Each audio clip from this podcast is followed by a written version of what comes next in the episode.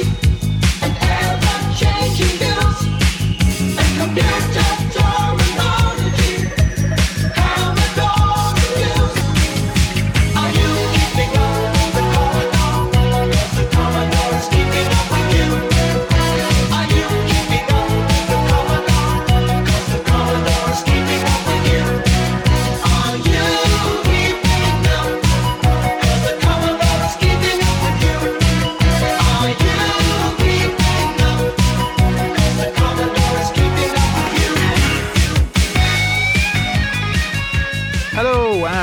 welcome to episode 18 of Zapped to the Past. I am Adrian Mills, and I'm joined as always by Graham Raddings. If you haven't listened before, this is a podcast where we discuss games that were released for the Commodore 64. Last week, we looked at our first batch of games that were reviewed in issue 9 of Zap 64, which we are in no way affiliated with, and we were flabbergasted at the dullness of Fighting Warrior, roused by the enjoyable Robin of the Wood, and challenged by the oral horror of Chimera. In episode 18, which covers the wet and rather sunny month of January 1986, we're going to be concluding our look at the games reviewed in issue 9 of Zap 64, along with what was going on at the cinema and on TV that month. Graham, tell us exactly what we have coming up. Wow, in this massive multi pack of an episode, we get all zoomy, lefty and righty with Ball Blazer, get bounced around with Underwurlde, and get full on myth with Imhotep. The Thunderbirds drop by for a puzzling cup of tea. Dynamite Dan bemuses us with random nonsense, and we explore a game based on a dinner plate. Yep. We also return to base immediately with Last V8 and wish our cars would fly off the track with Scalextric. It's a whole lot of crazy. Awesome stuff. Let's not waste any time then and let's crack on with our first game. It's the second of this issue's games by Lucasfilm, and that game is very different to Koronis Rift, very different indeed. And that game is Ball Blazer. 98%, but only a sizzler. I don't get it. I don't get that. That was weird. I don't get it. What are you doing, Zap? I don't understand. we don't get it. What's going on? Make your So mind up. don't confuse don't confuse us. no, we do. We need not your confusion. Is it a gold medal or not? You say it's a, no, that's just what don't know. Anyway, right, ninety eight percent ball blazer. Graham, ball blazer. Tell us about blazing balls. It's meant to be kind of a weird sports game of the future, isn't it? Kind of a mixture of, uh, I want to say football and kind of basketball, but in that kind of 3D style. So it's kind of presented on a uh, zooming backwards and forwards kind of effect grid. So it gives it that kind of 3D effect. A successful way of doing that effect for the first time. Not lots of stroboscopic raster bars.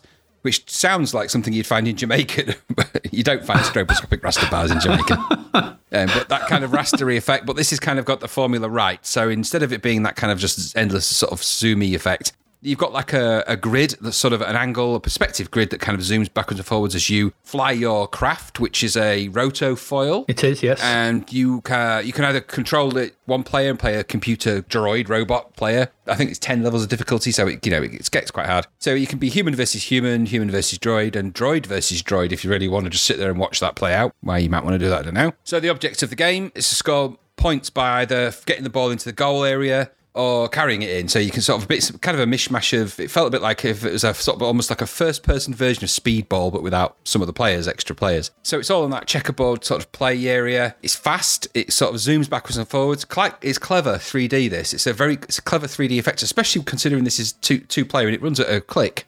Even in two players. yes, split screen, isn't it? Yeah, split screen two player. So um, it's colourful, it's good fun. Um, you just got to go with it a bit. The premise is kind of it's a sports, it's a game. I can imagine this would be a massive hit on mobile right now. This kind of game, something like that. Those kind of geometry battle type games. There's quite a lot of those on the on the Apple Arcade and things like that. So it's it's like that. If you go with it and go with the tech of it and go with that kind of gameplay, it's, there's a lot to play at. And two player, it's I can imagine it being quite good fun. One player, I, I I enjoy playing it for a little bit. I have to be honest, these kind of games aren't always my cup of tea. I don't quite see how it got 98%. I wouldn't say it was that close to 100% perfect. It's it's good and it's good fun, but you've got to kind of go with the whole 3Dness of it. It is different though, and that is something that I, I found quite refreshing. It's it's a very different looking feel game and I just felt, and it could just be because I'm 40 odd. I started to get me disoriented with all the zooming and the, the zooming around and the left in and the right in and the playing, and I was a bit, you know, I started, my eyes started to get a bit flickery.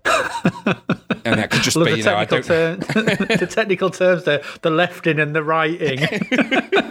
yeah Oh. too much left in. Was- too much and right in and and there were some kids on my lawn pesky kids get off, get off my lawn with your lefting and your righting. kicking their football into my grass.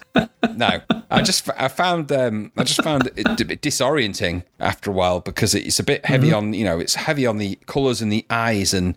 There was a time in my life when playing these stroboscopic kind of games, and this isn't even the worst stroboscopic game we play, but playing these kind of games with all of that movement and visual dexterity and all of those colours, and it's sort of bright white and greens and reds and colours all zooming around at you after a while. I just found it kind of getting a bit sort of, you know, ugh, start to get a bit queasy. So I think I couldn't have played it for ages and ages and ages. It's one that I would actually like to play with. I've got a C64 Maxi now. We we was discussing it earlier. It's one I'd like to play on that with William, my uh, youngest lad, because uh, my eldest is just tuned out. Well, actually, he probably enjoy it. Play, enjoys retro games a little bit because we all had a big World Games playoff. Anyway, I'll talk about that another time. But I think I'd like to play Ball Boys with him because he likes those kind of games as well. So I think we'd get a lot out of that. So I had good fun, albeit that I got a headache. But what was uh, AD Mills's version of events? I loved it. I loved this. I thought you'd like this one. This was I. I mean, I enjoyed this more than I did back when I played it when I was younger. Sort of thing. I got more out of it now for whatever reasons. I think it's got a really, really good style to it. There's a really It does. nice sense, really nice sense of just. It's really super slick. It's almost bare bones and minimalist. It's like you know the the hot the fonts chosen are good.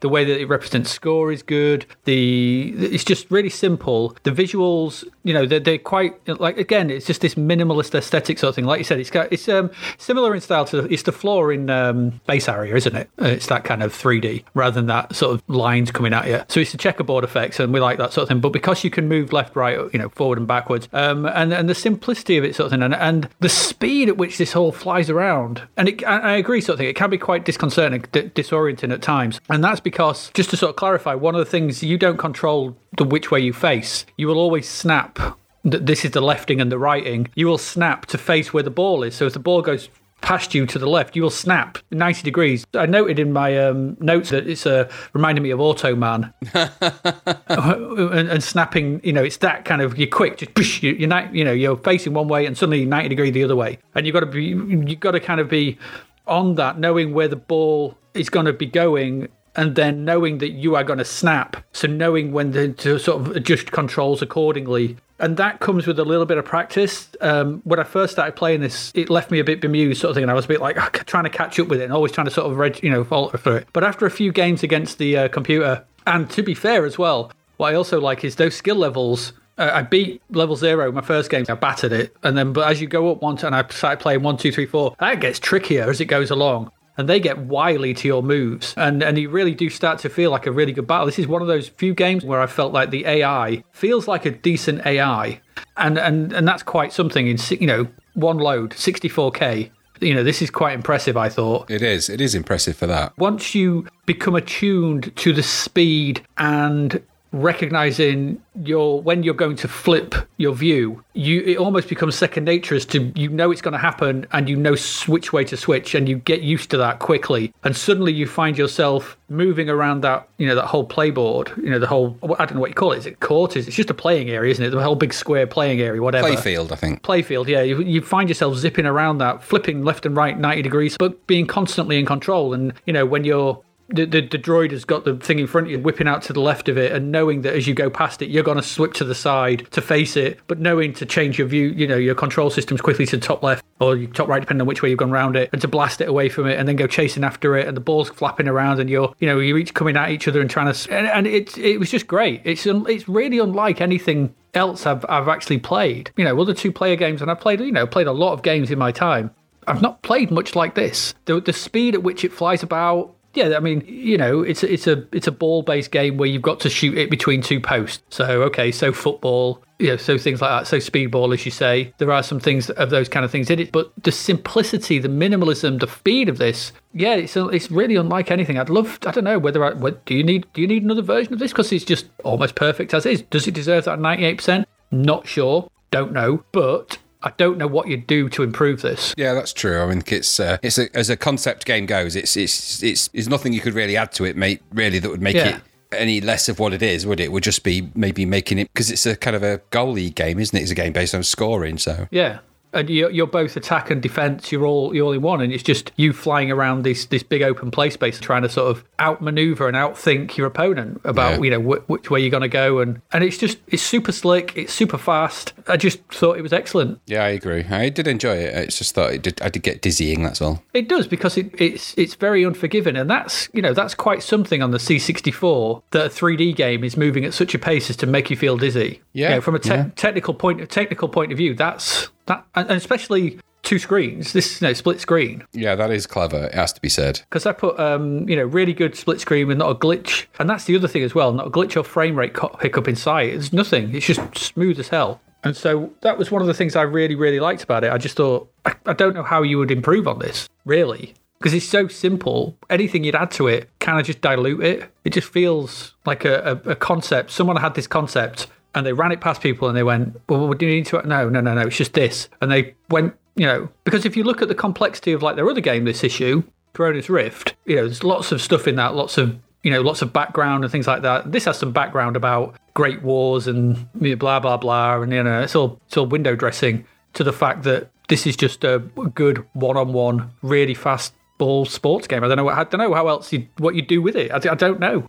You know, anything else would just be mess, messing with the formula. I really, I really liked it. It is good. There's no way around that, and it's well made, well put together, and everything else. So yeah, go play it. I would say, go, you know, go find yourself a, either an opponent or go and play the, the computer and go and have a go at it because I think there is something to really play here. It's a, it's a unique game of its type. There's not nothing else like I can think of really. It's certainly nothing as slick as that in that kind of 3D way. So go find it, go play it. Uh, I, I, yeah, highly, rec- highly recommend this. It's, I think it's great. And also, I, I look short, but I really like the music. Really like the music. Yeah, so it was really it's good. funky. Yeah, it's really cool. Yeah, it's good.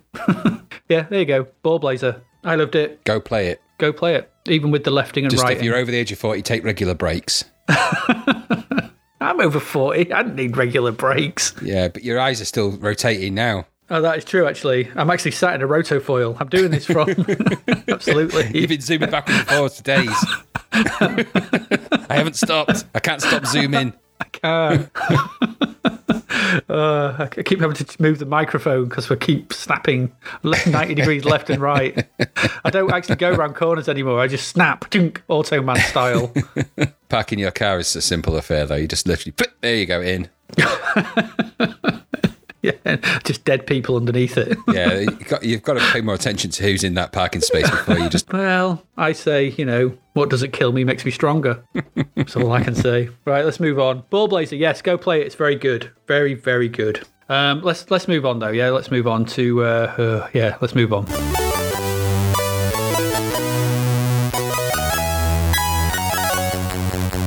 To the first of a, a double, a double Firebird ulti- Ultimate play the game double bill. Yeah, two of them. A double double bill will be four of them. There are only two of them, so a double bill. We've got the first of those games, and that first game is Underwurlde. Now I'm going to.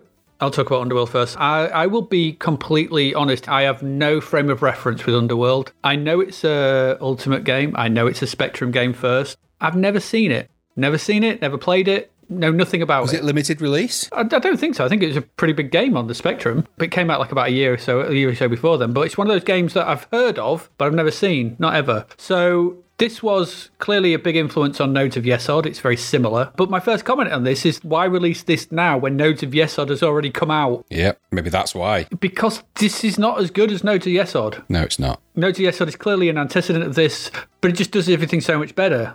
Now, it, it, it's fairly fast. This game, it springs around. It's similar sort of thing to Nodes of Yesod. You you play you play Sabreman or whatever his name is, and I think you're the same guy from Sabre Wulf. That's it, You're jumping Sabreman, yeah. around. There's platforms, but you bounce around. When I first I first started this, I, w- I went off the first screen. I went left. I jumped up, and there's a clock in the top left corner, and I got stuck in the top left corner between the, the clock and the wall because it just couldn't bounce out of it. Not good. I was like, what what is going what is going on here? And I had to reset and, and restart. So I restarted, went a different direction, bounced around, fell down stuff, hung from the ceiling, went through caves and caverns. I just, I don't know. It, it felt like, okay, a year or so, whenever it came out on the Spectrum, this might have been, you know, d- decent. And I know that Ultimate have a good reputation on the Spectrum for their games. because they're pushing the machine and they're doing stuff that other people aren't doing. And this this looks very Spectrum esque. The visuals are still very Spectrum esque. It just shows its Spectrum heritage, and and you know, and also as well, so much floating crap on screen coming to kill you. Yeah. Another one of those. It's, it's Ultimate can't seem to do away with that. You know, we had this problem with the C64 games with Entombed and with Black Witch. It's like, stop it. You've got a year's worth of. And maybe it's because they were trapped in a in a loop or trapped you know trapped in a. If they'd have taken out the challenge of those things floating around, then would it have still been Underwurlde? Would it have still been a true faithful conversion? But you know, some of these things, and as games have moved on and shown that you don't need that, you can revisit these things and maybe amend them and change them and sort of have a look at it and say, for the C64 version, we've redesigned this and think, but no, it is essentially, it feels like a massively, you know, I went and had a look at the Spectrum version. It seems like a straight, straight port, and I don't understand why. I don't know. I didn't like it. Did you like it? No, I Did you didn't. get on with it? I didn't like it. Did you have any sort of prior history with it or anything? No, or? not really. I'd heard of it. And strangely, it's a game I'd seen the box of so many times when I was going in out of uh, J&M Software, which was a place way back in the day in Grimsby where you could Yeah, it's a good rent box, it? Games. got yeah, that. it's a cool box art. I remember seeing it and never and thinking, "I will get that one day. I'll get that one day." Never did. So uh, I think it's a game that has. Uh, because it's Sabreman and it's Sabre Wulf and it appeals to the Spectrum owners, I don't think it has the same appeal for C64. Problem I had with this, as much as this is 600 screens, I think, so it's even bigger than the other one that I, you know, the Sean Southern one. 600 screens. It's just stupidly uncontrollable and unplayable because of all the mm-hmm. bouncing around. As soon as you hit something, bouncing, bouncing around. And so that's the, the thing. Instead of it being remorselessly attacked every opportunity and being gradually drained of your life till you're dead, this one just bounces you around to inconvenience. And that is not, you know, even Nodes of Yesod had that. But there was at least a way you could prevent that from happening if you just took a bit of time. And it just this just felt like I was just kind of bouncing around like a like a basketball being bounced around. It wasn't any fun. It just felt clunky. I think it, Nodes of Yesod does what this is doing better, mm-hmm. and there's nothing wrong with that. So it just didn't have anything for me. I thought it was just oh, not really nice to look at. Graphics were kind of boring. It was just hard to control, if that's what you could call control because I don't believe it felt at times I wasn't in control mm-hmm. of anything really, and I was just kind of bouncing around. So looked all right, I suppose. Is the best I could say about it. I don't think I would have given it nearly seventy percent though. It just felt again, it's a port of a Spectrum game. There's probably a great fan base for it on the Spectrum. I don't see the 60 C64 owners looking at this and going, "Yay, thank God Underwurlde came out," because it's pretty poor. So, and if you're going to play a game of this type, go and play Nodes of Yesod or Ark of Yesod when that comes out. You know, just don't bother with this. Yeah, I think read it, reading the review, it seems that we're a bit of a split in the um, in the players. One, I think Gary Penn and Gary Liddon were a bit down on it, and but Julian Rignall really really liked it. I think this is this one, and so I think that may sort of explain the sort of the weird score. I don't think it's worth that anywhere near that, especially not a nine ninety five. It's ridiculous. I think it's living it's living on borrowed heritage at this point, and I, I would I would say that just go play No Yes on. It's a better game. It's more interesting. It's for all its faults and its issues, and there are some. You know, it's not perfect. It's still better than this, which, as you say quite rightly, is you know this makes thing on a spring look positively sedate um, with its bounciness, which is saying something. Uh, so I, I don't understand that. If this was like this on the Spectrum, don't understand why we'd be so so liked. I don't get it. No. I don't think I would. I don't think I would have even liked this at the time. I would have found it uncontrollable and annoying. Yeah, I agree. So no, not for me. Underwurlde, no, No. no, no. Born, born crappy is what I'd say about this. Yeah, yeah. No, it's not. But it's not good on that. It's not good under play. No, No, no, no, no. Well, let's move on. Let's move on to their other one.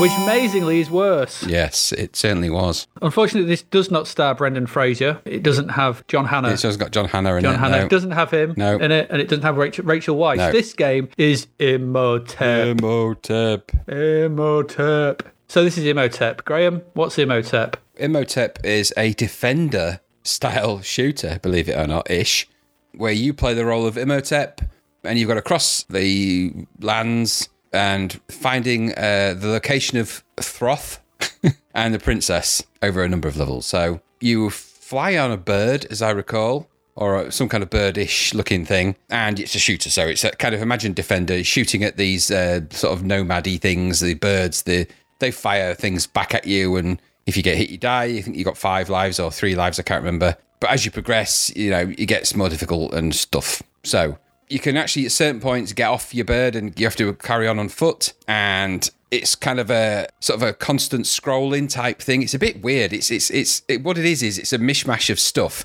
that doesn't work again. And it's really quite hard, and it's horrible to look at and play. This felt like a, a considering the, the pedigree of the games that Ultimate have in their back pocket. This is an absolute misfire in every way. It's graphically awful. Doesn't play very well at all. It's as Defender games go, it's crap anyway. And there's better games that out way way better games that like that anyway. So it's just it's a miss, a massive misfire. And I've, I've put that it actually is horrible and looks horrible. And I wonder if it. I wonder if at this point is this is this not really the ult because it's been a slow gradual fall from grace for Ultimate with C64 stuff to the point mm-hmm. when you're now getting to Ultimate. For God's sake, don't play this game. and I wondered if it's is this the point where we've got to that unrecoverable fall from grace? You know that now the damage is done. Now, which been one kind of kick after another kick, and the game's exciting to get scrappier and not as good and not very interesting, and misfires along the way, and complex incredulity of story, and and it's just all going horribly wrong. And I wonder if it's just frustrated designers or developers or people developing for a platform they have literally no affinity for and not really understanding the strengths of it. I don't know where it's mm-hmm. going wrong, but going wrong it is because this got 20% in Zap, and that is not a good score for a game of a company of Ultimate's caliber. So No, I didn't enjoy playing it. It's, it's not. There wasn't really anything enjoyable about this game. It was even graphically, it was just ugly.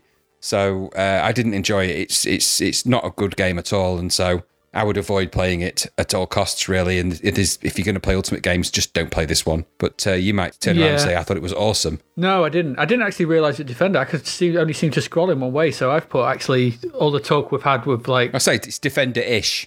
Well, I put. I put. What did I put? I put something about uh, we finally have a horizontal scrolling shooter, and I should be careful what I wish for. yes, I do have a small modicum of positives, and that is essentially the title screen, which I did quite like. they do good title screens, don't they? In the resolution. It's a bit, but it's a bit blocky, but parallax is slow but nice, and, and and I quite like the music. I thought the music was quite nice, quite nice and atmospheric. Didn't really mind that. However, awful controls make this a nightmare to play. Awful. You're so slow. You can't shoot fast enough. If you if it's a shooter, I need to be able to shoot, and I need to be able to shoot fast, and I need to be able to move fast and react fast. Especially when the, the enemies move. So some of them are really slow, and some of them just home in on you, and you can't shake them. And it's just a pain in the ass. I didn't mind the visuals; that they were okay. That you know what it was, but it's just it's just the lack of thought in the enemy variety undoes everything and makes it virtually unplayable. It's just a mess, an Yeah, absolute real mess, of a game yeah. that just I couldn't understand it. I couldn't understand how you would play this and think this is all right to put out. And for nine ninety five, That's shocking, isn't it? I mean this get this gets twenty percent in a in an in an issue when Metabolis got fifty. Yeah. This is thirty percent worse than Metabolis. Well, that says you a lot. And with the, like I say, with the pedigree of, of product that sits behind this, I mean, it's a, it's a wonder that they even released it, really, because it's shocking. yeah, this needed like more time in the oven. Yes, it did. And, and, and, and a complete and a, and a complete rethink of like how this was supposed to actually play and, and be be there. I can only assume that the, they only had this to release. That's why we've got ports of Underwurlde and Sabre Wulf in quick succession. But you know, this was a Firebird release, wasn't it? Not Underwurlde. So it was Underwurlde along with Firebird. So there's some kind of weird like, oh, we'll port it, we'll take these and port them over. So I don't know, but this is not a port, is it? This is a straight 64 It is, game. yeah. I mean, this it's is not a port. No, that's, that's right. I mean, is is there? Did you get to the sort of platformy game bits of this? Because I could barely get anywhere Yeah. something because I just kept getting killed by the the, the it's like a fireballs, yeah, yeah, it's like it's like a shit joust. yeah. Because as soon as you touch your fireball, or indeed touch the the bird things, the nomad things, whatever they are that fire them, you're dead. Yeah. and you, only got five lives, and you can lose them lives like bam, bam, bam, bam, done. Yeah, and because you can only fire like one bullet every two seconds, if you fire and miss, which is quite easy to do because things are small, everything's quite small. Mm. You, they're just on top of you and kill you before you can shoot again. Yeah. It, it just makes no sense No. why anyone would think, yeah, that's that's that's the rate we want to fire. I've I've made sort of small shoot 'em ups, and it's like the first thing you do is you allow the player to bloody well shoot. Yeah. as fast as they can press the button, even if it's not a hold down fire. Even if you press every time I press the button, I want a bullet to appear. Simple, simple shoot 'em up rules. Yeah. They're not hard. No, So no, Imhotep, God no, Phew, awful. One of the we need better things. We need better shoot 'em ups than this because that's terrible. Let's move on because I don't I don't want Let's to talk about Imhotep swiftly on. anymore.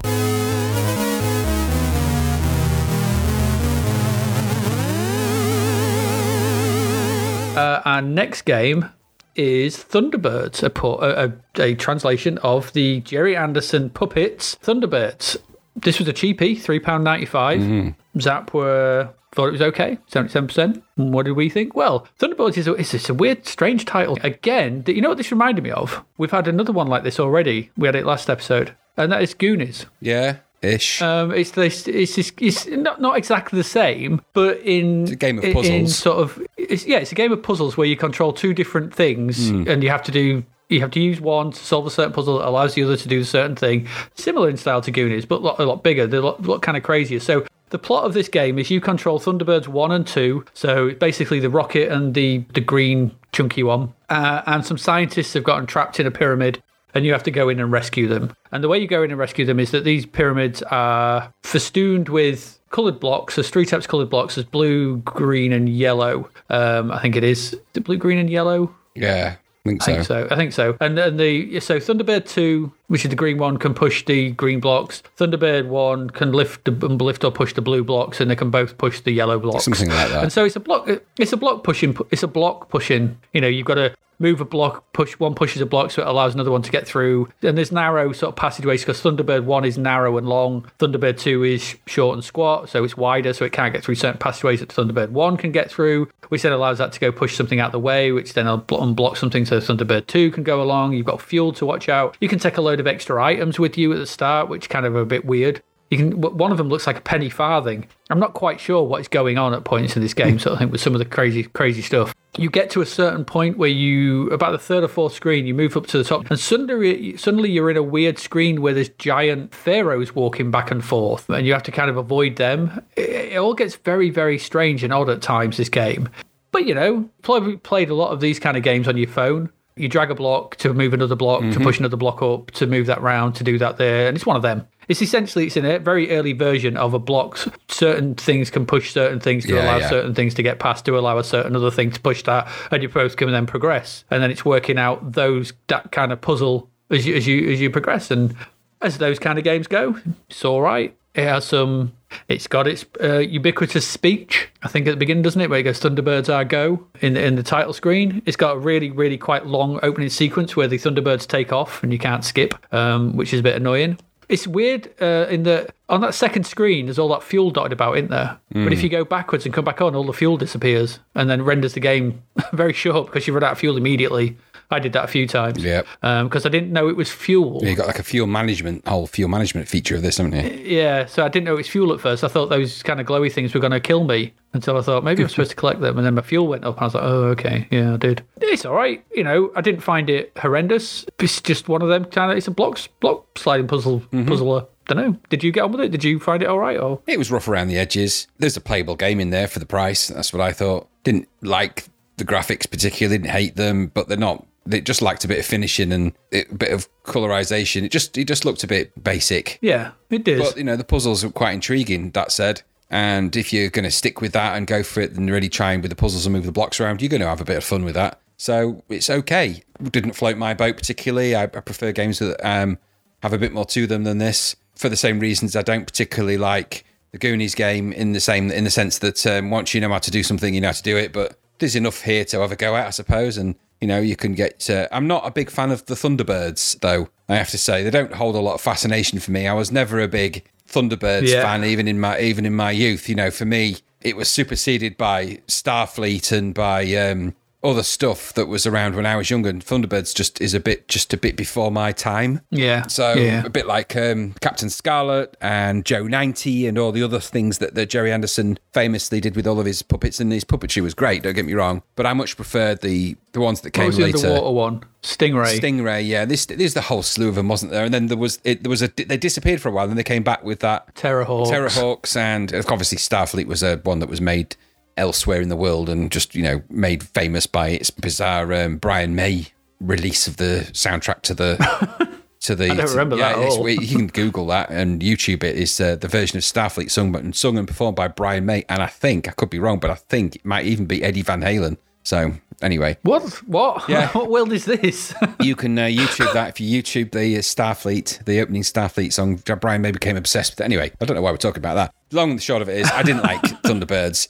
Playing a game that I Thunderbirds in didn't hold much interest for me. The puzzle's all right, but you know, it bypassed me then. It bypassed me now. It was okay, but I wouldn't go back and play it. If you like Thunderbirds, give it a blast. But if you don't, just avoid it for me. Yeah, I mean, I, I think I've got a bit of affinity for Thunderbirds. My, my, my brother seemed to, I seem to remember my brother liking them and watching them on a Sunday afternoon. Parker and um, what was her name, Lady. Penelope. Uh, so that, you know, it was it was all right. I, I, I didn't mind. I, I like like you said. I think you probably will get more out of this if you are into the Thunderbirds. You make you know you you'll find some affinity for it of controlling Thunderbird one and Thunderbird two. And you can get the mole and things like that, and there are some references to the show, and there's there's bits and bobs. And it, if you like block sliding puzzles, Go for you'll it. probably enjoy it. Yeah, you'll probably enjoy it because it's a relatively decent one of them. It's nothing major, but for three, for what is it, four quid? For four quid, Thunderbirds are go. Thunderbirds a go. Yeah, there you go. Thunderbirds. That's what we think. Thunderbirds a go indeed. Right. So that's that. That's our games. This one. Ballblazer. Yes. Underwurlde. Probably not. Imhotep. Definitely not. No. And Thunderbirds. Yeah, mm, maybe. Mm, if you like Thunderbirds, yeah. If you like Thunderbirds. So that's our games in this first section. We're going to take a quick break. We'll be back in a moment with film and TV for January 1986. So stay with us.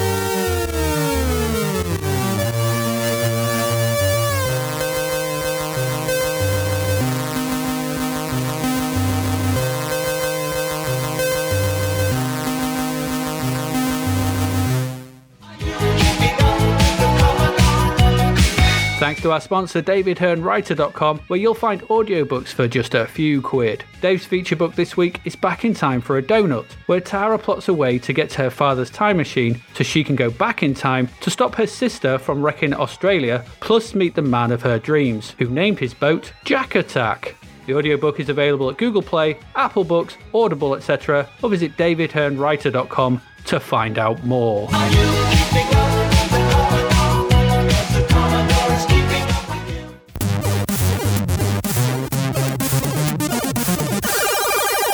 Hello there, welcome back. This is uh yeah, this is the next part. So we're looking at film and TV for January 1986. What was going on? What delights did they have to uh, entertain us with as we moved into a new year? Well, on the 1st of January, our New Year's Day highlights on BBC 1 included a Paul Young concert. Oh, dear. Did he have enough songs for that? Clearly, I don't know. Just he keeps playing the same song over and over again. Every time you go. Oh, I was going to say wherever I lay my hat. So he's obviously got two. And also he's got Love of the Common People, whatever it is. Yeah, yes. Yeah. Family, it's a Ah, family yeah. man. Ah, yeah. But uh, it was a simulcast with BBC Radio 1. So uh, well, that's what, you know, we had that to look forward to. But British television were premieres. This is a Rocky uh, podcast, by the way. British television premieres of Clash of the Titans and Rocky 2. Oh, Clash of the Titans is a great film. I'm not saying anything bad about Clash of Titans. And I'm saying Rocky that's what we had good. to. They're two great films. What things to have as a premiere? There's, I mean, you couldn't get more opposites, really. Know, I suppose there's gladiatorial combat-ish things, but Clash of Titans is a classic, and it's you know Harryhausen's super movie. He directed that one, I think. So it's um, Nah, it's- did he? I don't think yeah, he did. Did yeah, he? I think it's Harryhausen directed Clash of Titans. Yeah, you It's, sure? um, I'll take your word for it. yeah, I'm pretty sure he did, and it's it's just you know it's it's got the Kraken in it. It's one of my favourite monsters that he ever made. I mean, everyone likes the skeletons and everything, but the Kraken in that is just astonishing. And the attack of on Joppa and all the things that happen. It's just it's a great film, and of course it has. Ah, take a moment. It's got Calibos in it. It has got Calibos. Just to say, it was directed by Desmond Davis. yeah, exactly. It's like I said. oh, yeah. Ray Harryhausen. What? How, which one did Ray Harryhausen direct? Because he did famously direct one, didn't he? And it wasn't. I, perhaps no, I have no. Anyway, idea, but he did, I don't think he did that. But yes, Yeah. it has got Calibos. I'm looking at a picture of him right now. Yes, Calibos. Calibos.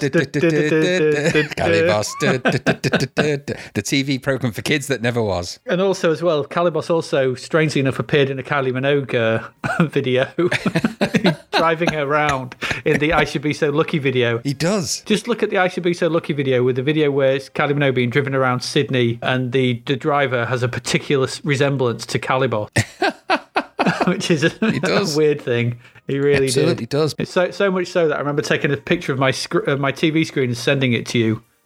You did. Because as I you was know, so I, for some reason, I, the character of Calibos is is quite. And it's actually these weird links between the two films, isn't there? Because am I What, right in thinking? and Rocky Two? Yeah, well, no, Clash of the Titans and Rocky Two. You, you would never put those two films together, except isn't um, one of the characters in Clash of the Titans in Rocky Two? Doesn't he play? Oh, it's, yeah, it's Mickey. isn't it? Yeah, it's Mickey. Yes, he does. Yeah, because he plays the. Uh, does he play the guy who makes the owl? Uh, no, because the owl's No. made by. Um, Oh, it's made. That's made by the gods, It's isn't it? um. Yeah, it's, He's the guy um, that helps Perse- Perseus when he wakes up because he Ah. gets moved, doesn't he? And he gets moved into the arena, and he lives in an old arena, and he's like he tries to scare him off a bit like a bit like Obi Wan does. He kind of makes a big noise and hoo ha, and then it turns out it's just some old guy with a cloak, and Perseus befriends him. And then when Zeus leaves Burgess all the Meredith. weapons, that's it. And when Zeus leaves all the weapons for Perseus as a gift to sort of help him fight because he's kind of been moved there by Yes. Oh, who's the queen? I can't remember the queen of the gods who moves who moves him because she's peeved at Zeus for morphing her son into Calibos. Maggie Smith as Thetis. Maggie Smith's character, Thet- yes, Thetis, so the goddess Thet- Thetis, he's angry at Zeus, and that's where she, because obviously Perseus is Zeus's son, and so he she transmutes him by magical powers, the power of green screen or blue screen, I guess by then, and he wakes up in the middle of nowhere, not knowing where he is or whatever, and then so Mm-hmm. Zeus leaves him. The shield and the sword and the helmet, which makes him invisible and all that cool stuff. It's I, I absolutely love Clash of Titans. I love it. It's better than the remake. It, it is better than the remake, and that Way tells you better. something about it. You know, it's got Ursula awful. Andress in it as a as. I mean, come on, it's this cast is amazing in that film. She's Aphrodite, isn't she? She's Aphrodite. It's got is it who's it plays Zeus? Laurence Olivier. Laurence Olivier. That's right. It's just what an amazing cast is in that film. It's just it's mind blowing. Harry Hamlin is Perseus. Yeah, it's just it's a it's one of the greats, and it features Medusa, which that scene, the Medusa scene in that film, is one of the best.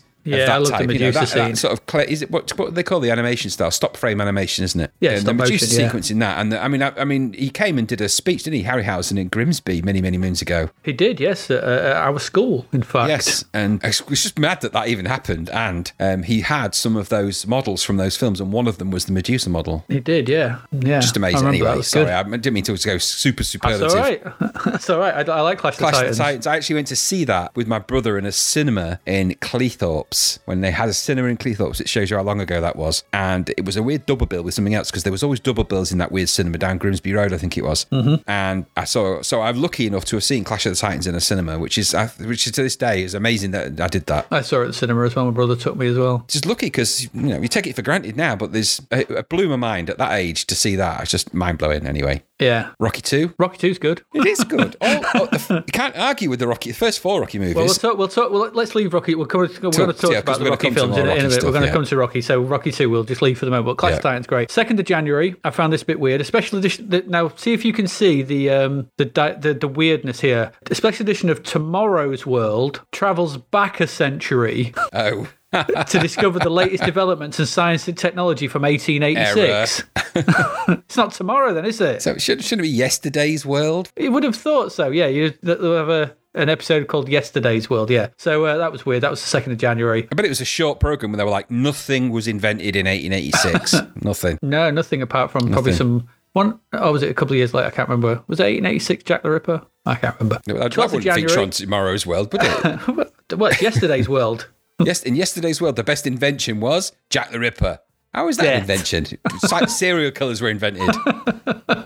Well, they were taking pictures of the people's eyes, weren't they, to see if the last image was on them. Oh, they did weird stuff like that back then, didn't they? Yeah, they used to take photographs of, of the victim's eyes to see if it captured the last image of the thing they saw, see if they could see the, the killer on them. I prescribed this patient six bottles of laudanum. That should help him Yeah, out. He'll be spaced out for the next seven months and he'll talk gibberish, but he'll be well in the end of that. And put leeches on his wang.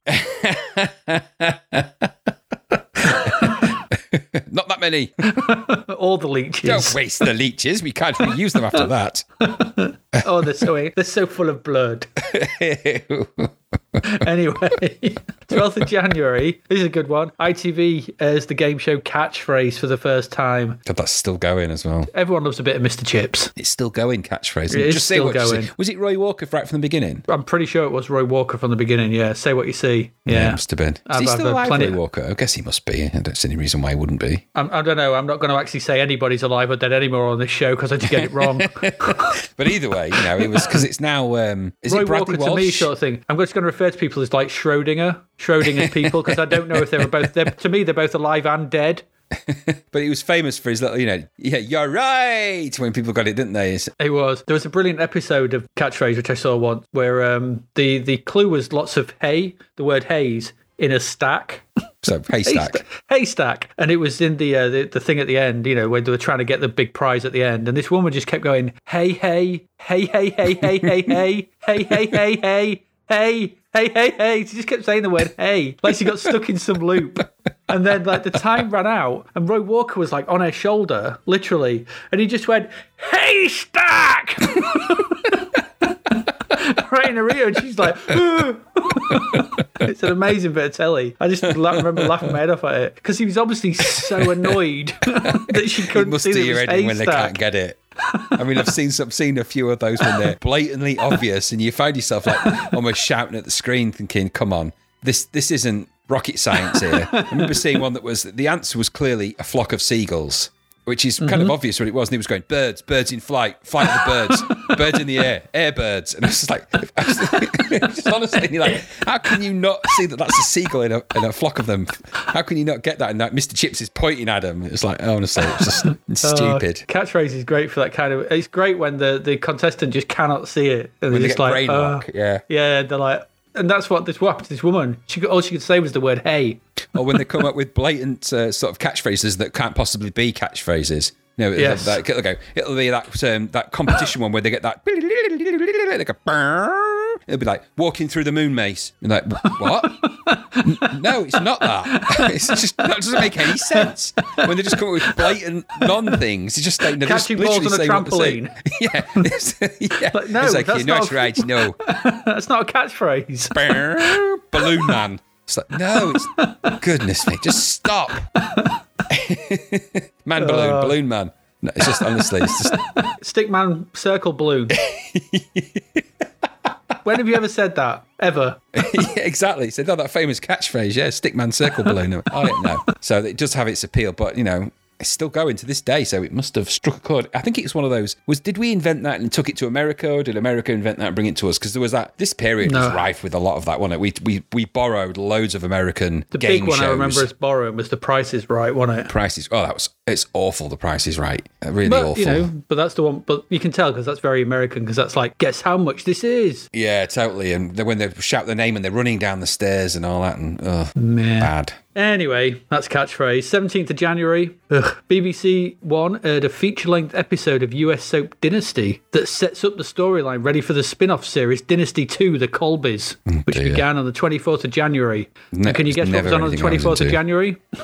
I would like to guess at the British debut of Actually, no, it was Stickman Balloon Stickman Balloon Circle. man walking on a plank. Uh, it was the British television debut of Dynasty 2 The Colbys. Uh, that was oh your highlight. Oh, blimey, blimey, right. I didn't I like Dynasty at all. I didn't like Dallas, so I didn't like Dynasty. They're not my thing. Not my thing at all. No, the only thing I liked about Dallas, I like the opening credits. Yeah, where it's sort of yeah, lots of shots of lots of shots of Texas, Texas, you know, steaks on a barbecue, steers, high-rise buildings, yeah, then yeah, that wink, hey, Whereas Dynasty was, bah, bah, bah, wasn't it? It was the shots of big Georgian houses and big estates, and then Blake Carrington Yeah. would drive up in a limousine and go, hello. And well, he didn't do that because he's, but that kind of thing. I really hope he did though. I'm going to watch it now. and then there was the hello. then there was the the less the lesser known Falcon's Crest. Oh god, yeah, Falcon's Crest. I don't think that lasted long, did it? Mm, I think it lasted a while. Last then there was obviously what did do you remember what the spin off to Dallas was? Um, I don't. Was it Bobby's Bearings? No, Knots Landing, I think. Oh, not slanted. Was it? Was that? sp- I don't know. They're all connected, aren't they? In some way? Yeah, because that was that was, I think was it was it was Ken. I think. Yeah. it was Ken Ken Ken Ewing. That's Ken right. Ewing, Yeah, the Ewings. Yeah, and I J.R. think. Ewing. Or maybe it was Cliff. Was it Cliff? No, it was No, Cliff it's Cliff Barnes. Claiborne or Barnes. Let's not was it? talk Yeah. about Dynasty in Dallas. No, end of line. That's it. So let's let, so that's your TV. So you can listen to Paul Young and watch Cat, watch Catchphrase and uh, Clash of the Titans. Films wise, obviously quiet for the first couple of weeks uh, because no one's going to the cinema because it's January and no one's got any money. Um, but in 17th of January, we had King Solomon's Mines, which is the Indiana Mm-hmm. Richard Jones Chamberlain, yeah, rip off Richard Richard, Cham- Chamberlain yeah, and Sharon Stone, if I remember right. It is. Yeah, it is. It's, it is basically poor man's Indiana Jones. That. It is. It was better than its sequel, which was Alan Quatermain and the Lost Cities of Gold or something. That's right. Yeah, yeah. It was all right. King Solomon's Mines. I remember watching that so- Yeah, when I was younger. and It was Indiana Jones light. It wasn't quite as gruesome as Indiana Jones. No heads were exploding or people getting stabbed through the throat in that one. Remember, no. it's PG, Richard. Richard Chamberlain was no Harrison Ford, was he? No, I remember him from the Thornbirds and unfortunately from Shogun, TV Well, series see, I Shogun. remember, I remember him as being one of the Three Musketeers. He was. He was also in uh, The Man with the Iron Mask as well. He was, yes. And The Count of Monte Cristo, not The Count of Monte Fisto. That's uh, well, that's Which we're coming. gonna come to in a moment. Which we're going to come to soon. it is indeed. Because 23rd of January, I have no idea what this is, but uh, there was Death in a French Garden. I think it's a catchphrase um, film. Say what you see. Death in a French Garden. You're right. Just Mr. Chips like falls over in a, in a garden with a French flag behind him. Like, Uh, no, this is remember this is 1986 sort of thing. So if it was, he, he would have a striped top on Oh, with yeah. a garlic, garlic Yeah, string of garlic around his neck, a Yeah. beret, and holding a yeah. baguette. Yeah, and it'd go.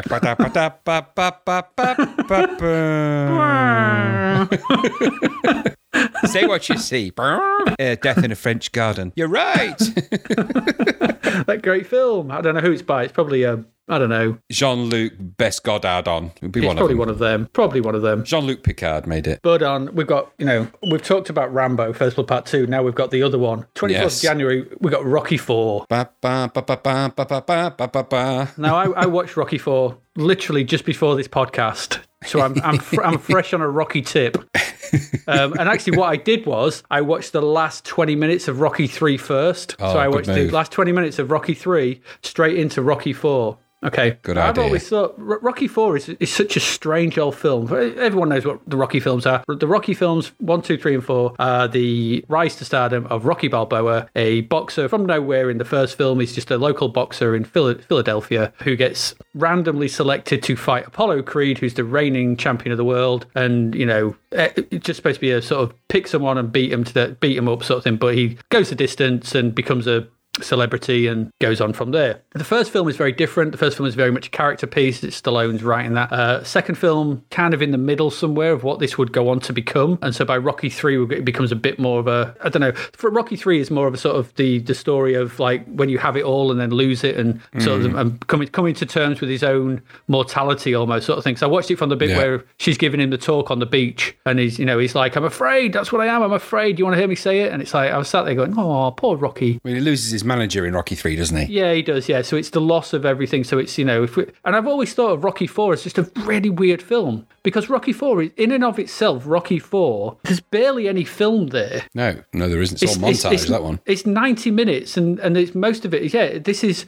you know we're into 1986. This is almost like a poster child for 1986. It's the it's an it's a film made for MTV because it's got you know numerous musical tracks in it. So it's got James Brown, Survivor. There's all kinds of stuff in this. And th- th- and then there's the training theme. There's two training sequences There is. for Christ's sake, um, w- one after the other. But if you take, and I always think something because it, the start of Rocky Four, you have the end of Rocky Three, then you have a scene where Adrian's brother Paulie gets given a cake by a robot. I hate I'm not that kidding. robot. I'm not making it up. Then you have Apollo Creed seeing Ivan Drago on the telly. He speaks to Rocky, and says, "I want to fight him." They have the press conference, and then they have a fight. That's that's it. There's there's no preamble. There's no like character nonsense. Apollo Creed boilers comes to a bad end. There's a funeral. Rocky says to Adrian, "I've got to go fight him because I'm a fighter." And she's like, "Ugh." He goes to Russia. Oh yeah, no, he has a bit of a drive and remembers He's got his everything from the montage past. in his car with the sad yeah, he has his music, you know, montage in his car where he remembers all the other films. face. Yeah, he has all the bits from all the other films. Sort Yeah. of thing. So that's a nice sort of cozy three, four minutes where they didn't have to film anything. And then he goes off to Russia, has two training sequences, and then there's a fight. That's it.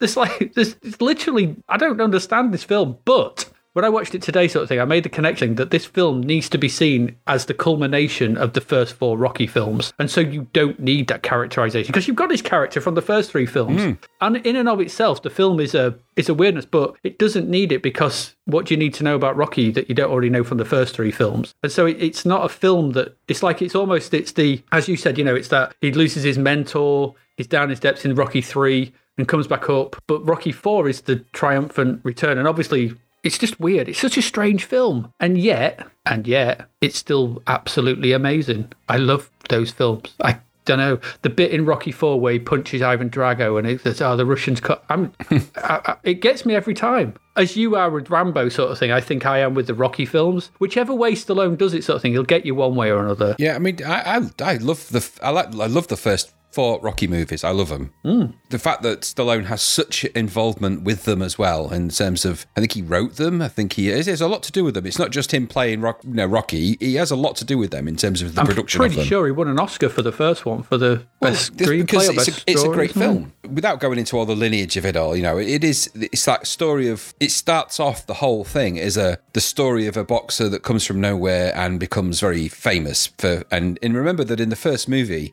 the fight with Apollo Creed doesn't go according to plan. And so in the second movie, there's kind of a you know it's a rematch, and then the third one is about how he he's lost his way and a new version of him, a much badder, meaner, angrier version of him comes along. And because he's become complacent and because he's hmm. fallen for the Yeah, yeah. he doesn't know how to deal with it. And because he's basically confronting a version of himself which he's not prepared for. And of course, then he can't be prepared because obviously, then you know he has that fight. He's doing silly show stuff. Is it Thunderlips? Is in the third movie, I believe. Mm-hmm. Yeah, it's the Hulk Hogan one. Yeah, Hulk Hogan's Thunderlips, and so there's all that. So Rocky Four comes along, and I completely agree with you. You don't need, you know, you just need to have got an idea that it's about a boxer, and you can watch Rocky Four and enjoy it. The fact that it's the in that massive interplay of you know Russia as the big mm. enemy, you know, they send their biggest, baddest nuclear missile looking dude yeah. to come and you know there's a great moment when they're stood toe to toe in the ring and Ivan Drago and it's Dolph Lundgren isn't it he is massive he towers Mm-hmm. is. over Stallone I mean he's a good foot higher he's, he's tall he's giant Mm-hmm. and you get that idea of this David and Goliath thing you know the interplay you know it's got the silly moments in it where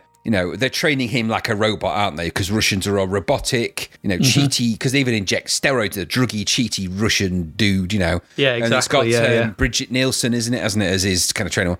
You know, and they're just showing off, you know, he can punch with three million square pounds per inch and all that kind of stupid stuff and all that. It's all meaningless. What you're waiting for is the fight at the end. And, well, the training montage, which in this one is the best one of the lot by miles. Mm-hmm. Because, you know, it's that, I love that way it flips. So Ivan Drago is training in the super technical camp, but in the US. Whereas Rocky goes to Russia and, you know, he just jogs up a mountain, wait, works out in a barn with chains and just, I, I- for some reason, it really appeals to me that. And fair play to Stallone when he does those um, dragon flags when Yeah, he's like he's- up, up on his shoulders, just up. It's like, ow! I've tried one of them, and I was like, um, I wasn't moving for a week.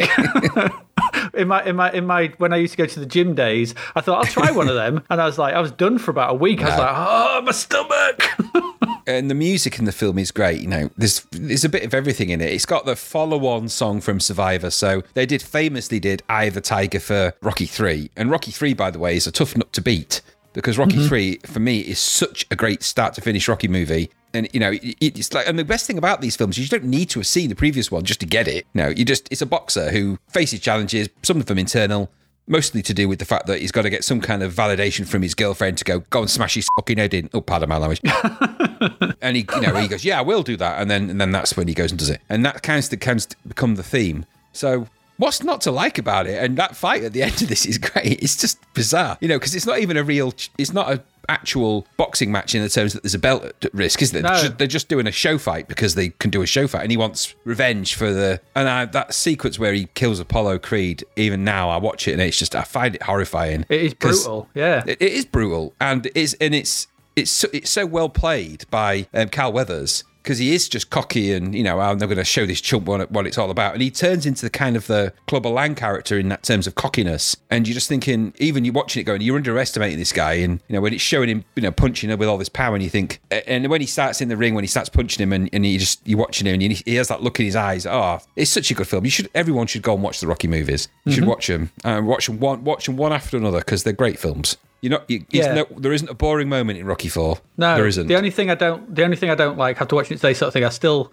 I, I, I still not on board with the. I don't like the the speech at the end. If I could change, but we Oh, could yeah. change. Everyone can change. yeah, just you know, everyone be friends, and that. And I never really liked the Paulie character, and he becomes a weird parody in the the third and the fourth movie. He becomes weird. It goes from being a drunken, violent brother of the Of Rocky's Adrian, girlfriend, yeah. who yeah, and, and a, a difficult person in the film who's kind of looking out for his sister, but doesn't trust Rocky, and that, and it goes from that, and he is a kind of fully fleshed out character there to being some kind of weird sidekick to a Yeah. robot. It's weird. His character makes a really weird transition of arc that makes no sense whatsoever. Yeah, and that the, You know. the inclusion of the robot in Rocky Four is one of the weirdest things. It's a Especially stupid, when, it, stupid especially when it robot. turns up it? later, sort of thing, and he's turned it into this sexy robot. It's like, how would you do that? You don't know anything about. How can you reprogram ro- program a robot? What do you know about robots? I don't know why it's there. I'm guessing it's just you know. I don't, know. It's well, that's the thing with Rocky Four is that there there are moments within it, sort of thing that, that do stick out and don't don't fit. Um, that's- that that- is one that's of one of them. Anything with his son is all just a bit off the chart, sort of thing. But Rocky Four is like the apotheosis. It's the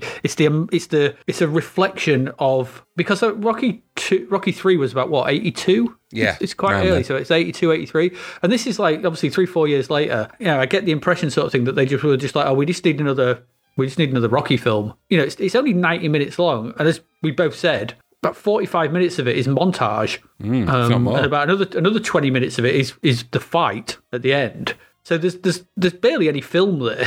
But it's kind of it feels like like I said it feels like the the perfect synergy of MTV Hollywood. You know, this feels like the sort of you know what we, what would go on to be something like I don't know something like Days of Thunder or something. You know, that this feels like almost the first steps along. That it's almost like you know we don't need to we don't need plot. we don't need that. What we need Nah. is we need to need flashy sequences, lots of music, a character we recognise, and do that, and have a big fight at the end, and also just throw in because you know, just make them Russian. Everyone hates the Russians. Yes, yes. There's a lot of Russian bashing in this film. Yeah, it feels like everything that's going on in the world and in sort of entertainment and politics and everything is just crammed into that 90 minutes in a series of montages. It's the hmm. weirdest thing. And it really, really, really, in no way, shape, or form should work as well as it does. No, But somehow, somehow it does. it does. It's a great. It's just one of the great films. It's it's a good film to have in January because everyone's a bit bit bored and a bit post Christmas, and at the end of January, everyone needs a bit of an uplift. And there it is. You know, go on. Let's go and watch uh, Giant Russian get his head beaten up. So, who's not? What's not to like about that? In the eighties, you know, we all hated the Russians for no reason really. That we were just fed a load of lies. I don't know how soon or after Chernobyl this is. A few years after Chernobyl, so the Russians weren't exactly flavour of the month with everybody at this particular time, and I think it's before Chernobyl, isn't it? uh, I don't know. I can't remember when Chernobyl was. If it's, I don't know where it all fits in, but either way, the Russians were hmm. not popular, and they were almost the enemy in almost everything at this point. You know, this predates when it all changed, of course, and they became enemies of different nationalities and terrorist organizations. But at this point, all guns were firing from the Rush from Russia, and it was all World War Three. Yeah. We've we've spoken about all that many times, and this is another extension with an ironic twist at the end. And it's like, why can't we all just be friends? It's like you just beating a hmm. guy to death. Yeah. All right. And he killed Apollo Creed. He killed Apollo Creed. He didn't just hurt him, he killed him. God damn it. It did. If he dies, he dies. If he dies, he dies. And uh, and obviously, and also the uh, the representation of Gorbachev standing up and applauding at the end and everything as well. Yeah. The Politburo all standing up and going, "Yes, yes, well done, well Yes. done, well said, young man." Well done, Ski. Well done, Ski. Well done, Ski.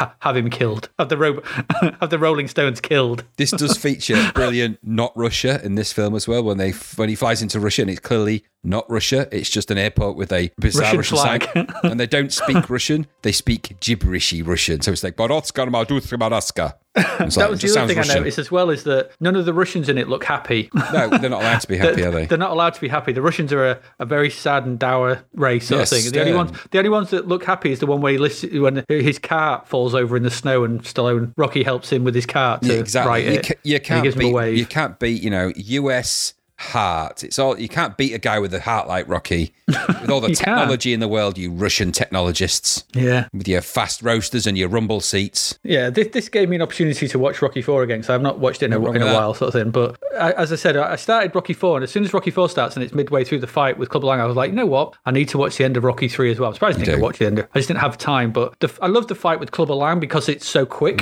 It's three Mm. It is rounds. quick. Yeah. which is ace. He just does him. He's like he just he just Yeah. batters him. Oh, I just love the Rocky films. Yeah. he just him. Listen to me talking about it. Oh, he just it's scripted, you idiot. ding. It's scripted. Yeah, it's not real boxing. Yeah. You know, it's, it's you know what it does do for me forever because of the Rocky films. It sets up every boxing match I've gone in to watch, whether it's pay per view. I mean, the, no, obviously the most recent one, eventually when it happens, will be Anthony Joshua versus Tyson Fury. I'll be pay per viewing the shit out of that. Let me tell you. And I, but I go into these things thinking, yes, it's going to be, and it's never as exciting as a Rocky movie. I'm like, oh, it's just you know, um, don't get me wrong. Incredible sportsmanship and all of that. I'm not taking it from That's away from any of the every boxing skill. every but fight in a Rocky film would have been stopped about ten rounds earlier by the ref. Going, Absolutely. You're not fighting anymore. yeah, you yeah, are yeah. not fight. Look at you're, you. You're bleeding in ways we didn't even think was possible. you're bleeding out of his head. Get out of here. yeah. So yeah, there's Yeah. no way. Like like this. Yeah, it just yeah, wouldn't. contrary to popular myth, they don't uh, take razor blades to their boxers' cheeks and pop their eyeballs, and so that they can. You know, I can't see Mickey. You can't see my eyes. Like yeah, that's the last of your least of your worries, mate. Your face is your face has gone slightly to the east. your your face has been punched sideways, literally. You've, you've turned in a rotofoil. yeah, exactly. Yeah. Was your Oh, jaw dear. sticking that far out? Because it's anyway. Uh, anyway, Rocky Four, great film. Go see it. And, and yeah, just watch it because they, are great. And, but I you might know, have to get the Rocky movies on the big Blu-ray box set they've got out. That'd be worth. worth they're worth well worth it. Well, Rocky Five, Well, you don't have to watch it, do you? It's just part of the you box don't. sets. You do. Yeah, yeah. there's a, there's anyway, a few films like that. let's move on. There we Yes. go. Film, films and TV. So some good stuff there. Paul Young, Tomorrow's World, Catchphrase, Dynasty. So much. King Solomon's Mines, Clash of the Titans, um, Yes. and, and Rocky, the Rocky films, obviously. So um, yeah, it was all going on. We had loads going on. Go see, go do. Absolutely. Right. Enjoy. Right. So we'll be back in a moment with our last set of games from uh, this month's crop. So please stay with us.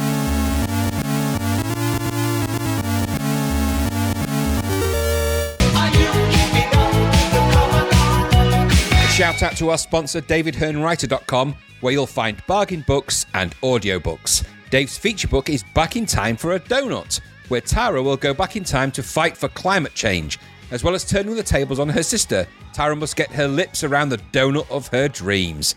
Audiobook available at Google Play, Apple Books, Audible, and other cool places. Visit davidhearnwriter.com to find out more. Dave's podcast pick is Ballblazer, more fun and less painful than it sounds.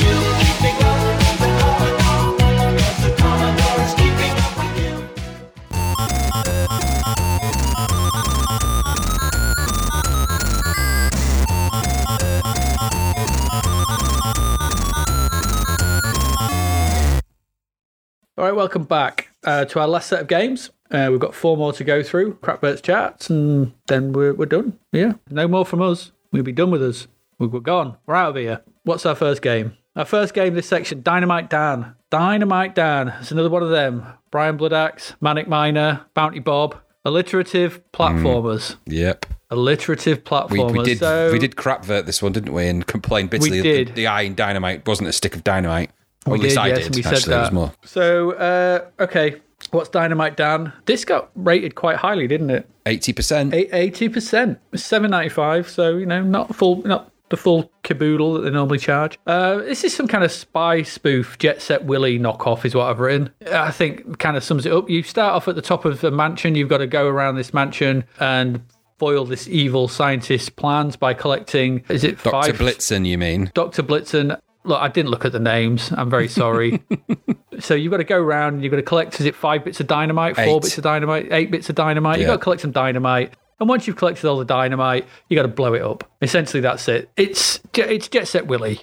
There are some little bits of you know freeform exploration in the Jet Set Willy mold. You can go from wherever you want. You're not sort of set in a route, so there's like sort of openness to it. Not Metroidvania-ish totally, but it's a little bit in that style. The sense of humor is, it almost works. It's not terrible. I've read I've read worse like Brian Bloodaxe, uh, and you know, and it's it's okay. There's some nice touches. I like the fact that you have a number of lives, which kind of act like energy, and when you get hit, you don't reset to the start of the screen. You just kind of carry on, but you lose one of your energy lives or whatever you want to call them. And that en- that enemy that you hit is also destroyed. So that's quite good because it's like so many of these games, you get hit, you're back at the start of the screen, and it's like, oh god, okay, I've got to man- manage my way through all that again. The sprites are quite nice. This is a conversion from the Spectrum game. At least they've actually taken the time to do something with some of the visuals. The Dynamite Dan sprite is quite nicely animated and is quite well drawn. He's not your typical single color sprite that probably would have been on the Spectrum, maybe. I don't know really what else to say about this. It's it's it just felt to me like another Jet Set Willy type thing. I don't know if there's more to it that I wasn't finding. There are trampolines which you can bounce on. There's some, you know, there seems some innovations in there, but it's just really is another Jet Set Willy type thing. We're two years on from Jet Set Willy, aren't we? At this point, mm-hmm. these games are just not for me. I, I don't get on with them. People may love them. Obviously, Zap liked it. They, they you know, they, they were quite enamored with it and some of the things that it was doing. But to me, I just felt my time spent with it was just time I would just would have rather been doing something else. It, it's just not for me. I can't. I can't. I'm fed up with these games. I'm just really, really fed up. And and and, and maybe that's the problem with me. Maybe there is more to this. But even if I'd have been playing it at the time, and I do remember playing it at the time, I didn't play it much because I, played Jet Set Willy and I played them others. What did you think? Did you get on with it? Did you enjoy it? It was colourful and graphics were quite colourful, and it is just another one of them. We've said, you know, we've said so many times we could record it. It's just another mm-hmm. one of them. It's an arcade puzzler slash, well, more of a platformer really, but collect them up. I'm just fed. I'm just fed up with screens full of nonsense. Yeah, that's what I mean. It's just screenfuls of, of diffi- sometimes difficult to avoid random stuff, and you have to jump jump over it, collect the dynamite, blow up the safe, get the plans, and then get back to your airship. Did I enjoy it? No more than I enjoy playing any other game of this type. I don't dig them. I draw the line at things like Monty on the Run, which because of the music and the pace is kind of interesting and but this one just it's it's graphically quite nice in its own way. It's got a it's got a nice look to it. But you know, if the best you can say about a game is it's colourful, really. And I found the music was just on the cusp of being annoying. Okay, it was borderline. So I know we've played so many of these games. It's difficult now to really differentiate one from another. They kind of blur Yeah. into one. Uh-huh. And so what you're doing is you're trying to you're playing them, trying to think, well, what's the thing about this one that's marginally better than the other ones? And the truth is, this this is if you like these kind of games where we have to wander around a location, finding objects that are obfuscated by difficult to avoid random items of furniture or God knows what else, and you know whatever they may be, you'll probably find something to do in this, and it might keep you occupied for a while. But there are three quid equivalents, finders keepers, and stuff like that, or two pound, whatever that was. That you know, it's the same kind of game, same kind of logic. Just run around collecting mm-hmm. things. Go and get a cheaper one. Work your way up to this. If that's your bag, then it's not mine. So I played it for a bit, wandered around a bit, thought, "Do you know what? I'm going to go and play something else. So Yeah, I did. yeah, that, that's what I felt. It was just, it was just, I couldn't, I couldn't, I, I, like I said, I'm just fed up of screens of gibberish, Yeah. and I think it's this, the, you know, it's the visual equivalent of, you know, of, of just reading.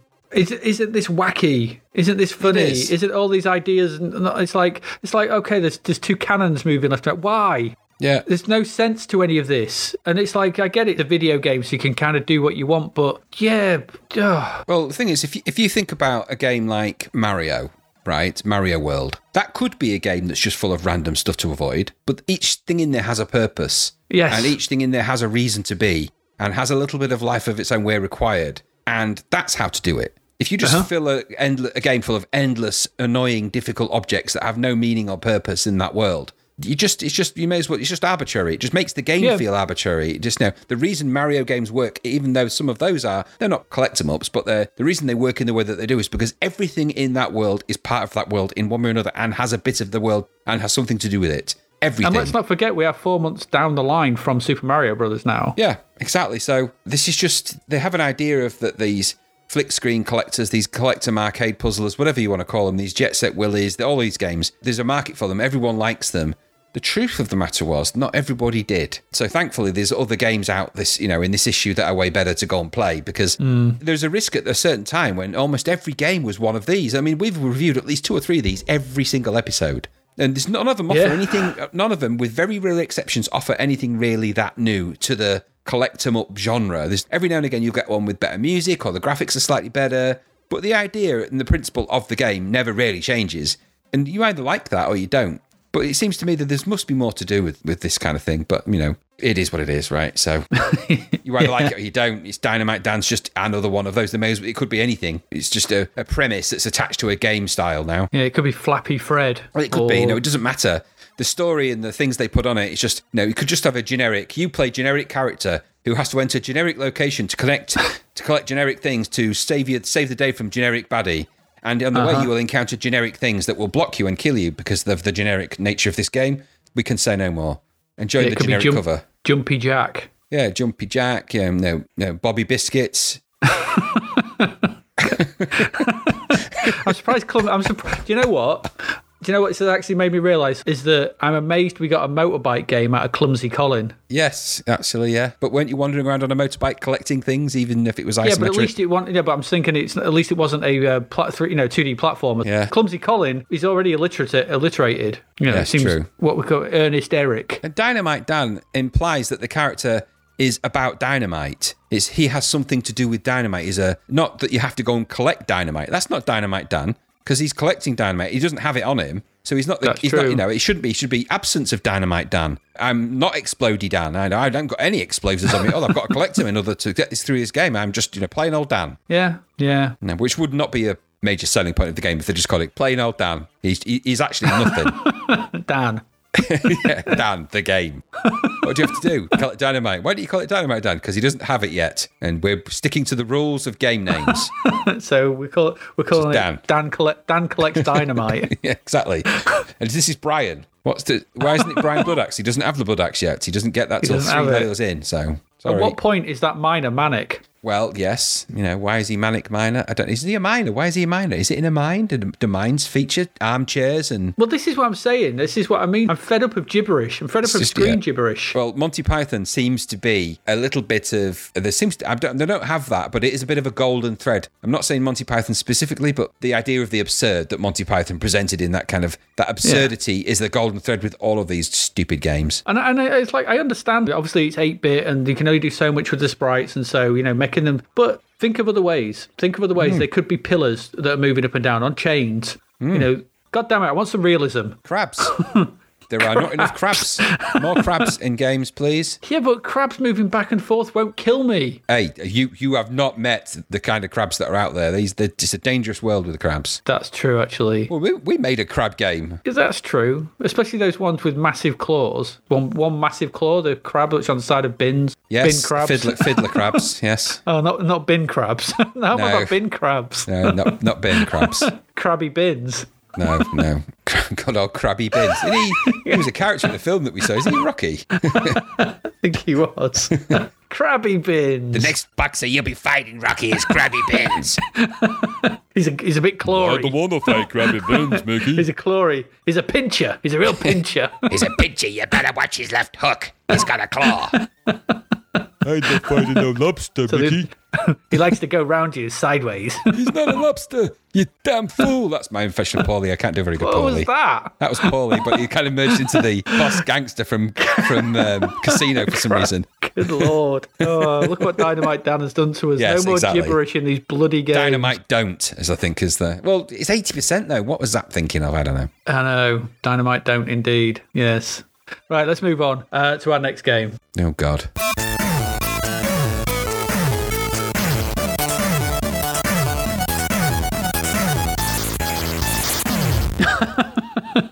Which is Willow Pattern. Graham, tell us all about the wonders of Willow Pattern. Do you know this goes down for me as the stupidest game idea of all time? A game based on kitchenware, crockery. It is. That's exactly what it is. It's a game based on crockery. Not on crockery. Not on crockery. It is. So game based. It is. So it's it's the, the entire game is based around the willow pattern that was the pattern design used on kitchenware in the 18th century, and mm-hmm. it's it's meant to be this kind of fairy tale type story, and it depends. Now nobody ever really. There's, there's an entire story that the you know the, the pattern on the plate is a depiction of a quote unquote ancient story about I think it's somebody called Chang he was in love with somebody called Kung Shi, and without going into all sorts of things, two people are in love, stuff happens, and there's problems, and you know, it's just go and buy a plate. They're about 25p off any car boot sale, and just you know, look at the image on it. You'll see at the top there's two people. One with, one with looks like a yo-yo, and the bottom right there's two doves because at some point they get changed into doves and fly happily ever after. Long story. I will actually the, the story for it. There is the official story for that and I will put this official story on the website to save me having to go through it because I don't really want to have to talk about this game any much longer than I really need to. The game itself is a side scrolling maze game based on the willow pattern of a plate. So, uh, and the graphics are also based off the kind of look and feel. So it's blue and white, porcelain looking graphics side on, you know, you control Chang and you've got to enter the palace and find the key, I think, to rescue the princess, and there's stuff getting in your way, and you've got a limited number of swords, and da da da da da da. You get the idea. So, cut to the chase. Is it any good? No, no, because it's based on a plate. So, no, it's not good. Not on And- crockery. And I can only imagine, I can only imagine that the, I can, I mean, the game, this is, I reckon, the game, same game designer who got a packet of crisps. They were like, Did you, are you the guy that made that game based on a packet of crisps? It's like, uh, yeah, why? Do you reckon uh, you could make a game out of that? And it'd be like, What? This plate. I want you to make a game based on this plate. And it'd be like, what do you, what do you mean? You know, look at the pattern the plate tells a story. What story? Well, it's the story of Chang and Kung Shi. You mean you don't know that story? No, because nobody really knows it. Well, it's the Willow pattern. Just make it up. You know, just have an arcade game where people are trying to get away from doves or, I don't know, yin yang yo yos. Just make it look kind of blue and white and porcelainy. It's based on a plate, for God's sake. So this wins my award already in, to, in 1986 for the stupidest game idea ever. You know, this is this is the best, worst, but worst of the best yet. Now, I thought, you know, it on a crisp packet was a stupid idea, but this takes it to a whole new level. This is based off a pattern off a plate. What? Where do you go after that? Where, where do you go after that? You know, wallpaper. Don't know. What I mean. Where do you go? No, no, this is a famous wallpaper pattern. Can you make a game out of that? Ah, yes, I can do that. Yes, and you know, then there'll be the paintings that we all had up in our youth. You know, that one of the little crying boys stood crying and the holding the teddy bear. That famous. There'll, there'll be a game. It'll be based. This poor guy who gets to make these games based on the stupidest stuff known to man uh, is going to be like, well, you know, I suppose I've managed to make a game from a plate and a, and a crisp packet. I'm, I feel reasonably adept at making. You know, I can do other stuff. Anyway, I wax lyrical about something that is absolutely not worth it. So it's it's it's the worst game I've ever seen because it's based off a plate pattern, which is only really it tops the crisp packet. It's really weird. It just hurt my eyes. And I suppose if you go with, if you like games that are based on plates, this is the game. If you like Willow Pattern and you're a collector, this is the final straw. This is you can actually live the dream and play your pattern, figure it out. I didn't You like that. you can be So- Kang or whatever his name is. Do you know? And I think we did have Willow Pattern plates when I was a kid. So, and at no Everyone- point everyone- in the whole of my did. life have I ever looked at a plate pattern and gone, "That would make an amazing game." So, That's because you um, don't know the true story of the love love story behind those plates. Well, I've, I mean, I've I have read the full story of of um, Kung Shi and Chang and the difficulty about the the daughter to the wedding to the Duke and the unrequited love and all of that and the revenge story and it's very elaborate. But by the time I thought got to at least halfway through that story, I'd finished my dinner, so that was it. It was off to. and that was it. So I never really, you know, I ate quite quickly, so I never really got to the end of the story. So who knows what happens at the end of that? So anyway, there you go. What did you did you like it? Oh. What's to like? It's a game based on a no. plate. I'll, I'll, I'll elide all the plate-based crockery nonsense. Not on crockery. Not on crockery. what should you never base your plate game on? Not on crockery. Not on crockery. That's what you shouldn't do. So this is it's similar. It's, it's you know we've said it before. This is it's Sabre Wulfy. Uh, it's a bit similar to Robin of the Wood in a, in a you know in, in how it plays in, in how it plays in the fact of you you you run up and down and you move you know you can move up and down in the screen and move left and right flick screen That doesn't describe many games. I know it does, but it's similar. uh, When I was playing it, I put similar to Robin, Hood, but not, it's not as good. Basic design Just a issues. bit. You can only get past enemies with a sword. These Mm-hmm. are limited pickups. If you die, they go, and they do not respawn, meaning you cannot continue because the swords are now gone and you can't get past the enemy, who instantly kills you upon sight. So that's bad. The visuals are a garish mixture of styles, and why is crossing a bridge so hard? Hmm. The bridge bits, uh, I was, I, I, I didn't know what. It suddenly It turns changes into this- viewpoint, doesn't it? it turns into this weird kind of like dreamlike Chinese weirdness where you, you, there's these three giants reaching down off a bridge and you have to sort of jump when they're not reaching down. It's so bizarre. The blurb description for this that I found was Willow Pattern is a flick screen maze game which is viewed from the side looking from above. And that state sentence hurt my brain instantly. What? it's a side viewed from the side looking from above. I was like, uh, uh, but that's how you look at a plate, so that makes sense. What from the side from above? Well, yeah, because I, exactly. can't look, I can't look at anything like Well, that. if you put a plate down on the table and look down, you're looking at the you're looking at it from above, but you're looking at uh, one side of it. okay. Because if you looked at the, there's an edge of a plate and there's a the side of a plate. The side of a plate is the side with the pattern on it. The edge of a plate Yeah, is but the that rim means around the that edge. pe- that means that people are just laying on the floor In and you're looking down you on make them. games from plates, that's perfectly normal. I don't know. Uh, I put it's a strange game. There's some interesting ideas, but nothing works. nothing works as it should do, and it's just Strange that. I just don't know, and I don't know how it got sixty percent. I don't know. Maybe they like the like the pattern. Maybe maybe they were big, you know, crockery fans. They must have I been. don't know. Willow pattern was it's only four quid, I guess. Only four quid. Do you know how many plate? Do you know how many willow pattern plates you could buy for that? Hundreds. Well, I don't know. Back then, they were a bit pricey. Back then, They've never been pricey. I don't know. I'm not into crockery. All my crockery you, is if you plain actually white. want, to, you can go right now to B and M and you can get the entire plates, dinner service, and everything else for two pound fifty, and that's seven hundred plates, fit fourteen million side plates. All seen from the side, side on, yeah, you, from well, the that's how you buy them. They only accept willow willow pattern currency. which which you can only see from one angle. yeah, exactly, it's, a, it's an angle that human eyes can't envisage. exactly. Strange. All right. So, did you like that? No, No, no. Stupid. We don't like we don't like Willow Pattern. Plate stupid, based games. stupid game. Plate based games are not our forte. No, do not make games based on dinner plate patterns. No. Let's move on. let's leave, let, leave let's leave Willow Pattern in the dining room. Not on crockery. that's, that's the best way of describing it. How should you never make games? Not on crockery. Uh, let's move on.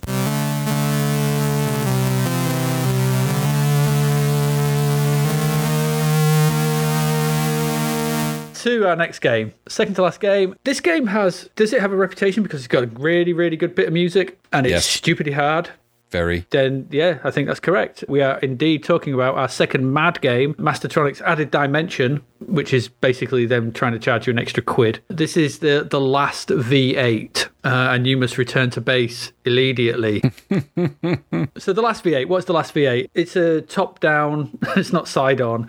It's a top-down uh, car game where you have to control a car down a series of narrow roads and get it back to a base. So the reason for all this car based and the reason it's the last V8 shenanigans is this is set a few years after a nuclear war has killed everyone. And you take your souped up car for a ride being one of the scientists who was down in a bunker at the time the bomb went off and you managed to stay safe and work on your car for a few years. Um, it's nice that the radiation has died down after only seven years. I'm not sure that would happen but hey ho No, 700 maybe. yeah, so you can go up, so you take your car up for a bit of a joyride, only for it to be cut short by a random nuclear bomb that is about to go off. Oh, the luck. Doesn't Damn always look. happen. Yep. So that's a something. So you control your V8 car uh, along narrow, windy, windy roads to get back to the base, and then if you manage to get back to the base, you're then into the second stage where you travel around irradiate through an irradiated city to get back to Psy base. Okay, visually it's quite nice. Pretty it moves at a fair click. It does do it does that trick where three quarters of the screen is taken up with a with a still image, which is a bit you know thing. And the only bit that scrolls is the top third. So in this top third, you have a top down view, it's very small car uh, and roads and you know bushes and everything like that. It's a nice bit. Of, weirdly, doesn't look irradiated at all. It certainly doesn't No. look like the af- seven years after the aftermath of a nuclear war. Looks very green and pleasant Green and pleasant land, yeah. and, and, and, and somewhere that you'd actually quite like to live. And and as we've said, there is a thumpingly good Rob Hubbard soundtrack. This is a really, really good bit of music in this. One of one of my favourites of his, you know, shame we didn't get to hear much of it. The problem is that that's it. You travel down this road. The lack of depth here is counterbalanced by an insane level of difficulty. Yes. It is stupidly hard by it's just made ridiculous by its ridiculous controls. So because you're top down, the controls they have decided upon is the direction you push the joystick in is the direction the car goes in. The more you hold it that way, the faster you go. You have to go really fast through these narrow roads because you have such short amount of time that you can't. You can't. It's just I, I, I, I- do remember completing it when I was much younger. I think I did. We did buy this, and obviously, when you buy something, you're gonna stick at it. And I played it now. It's ridiculous. It's just so twitchy. So to you start off, and you you you go to the left, so you have to fire to the left. So you're holding the left on the thingy to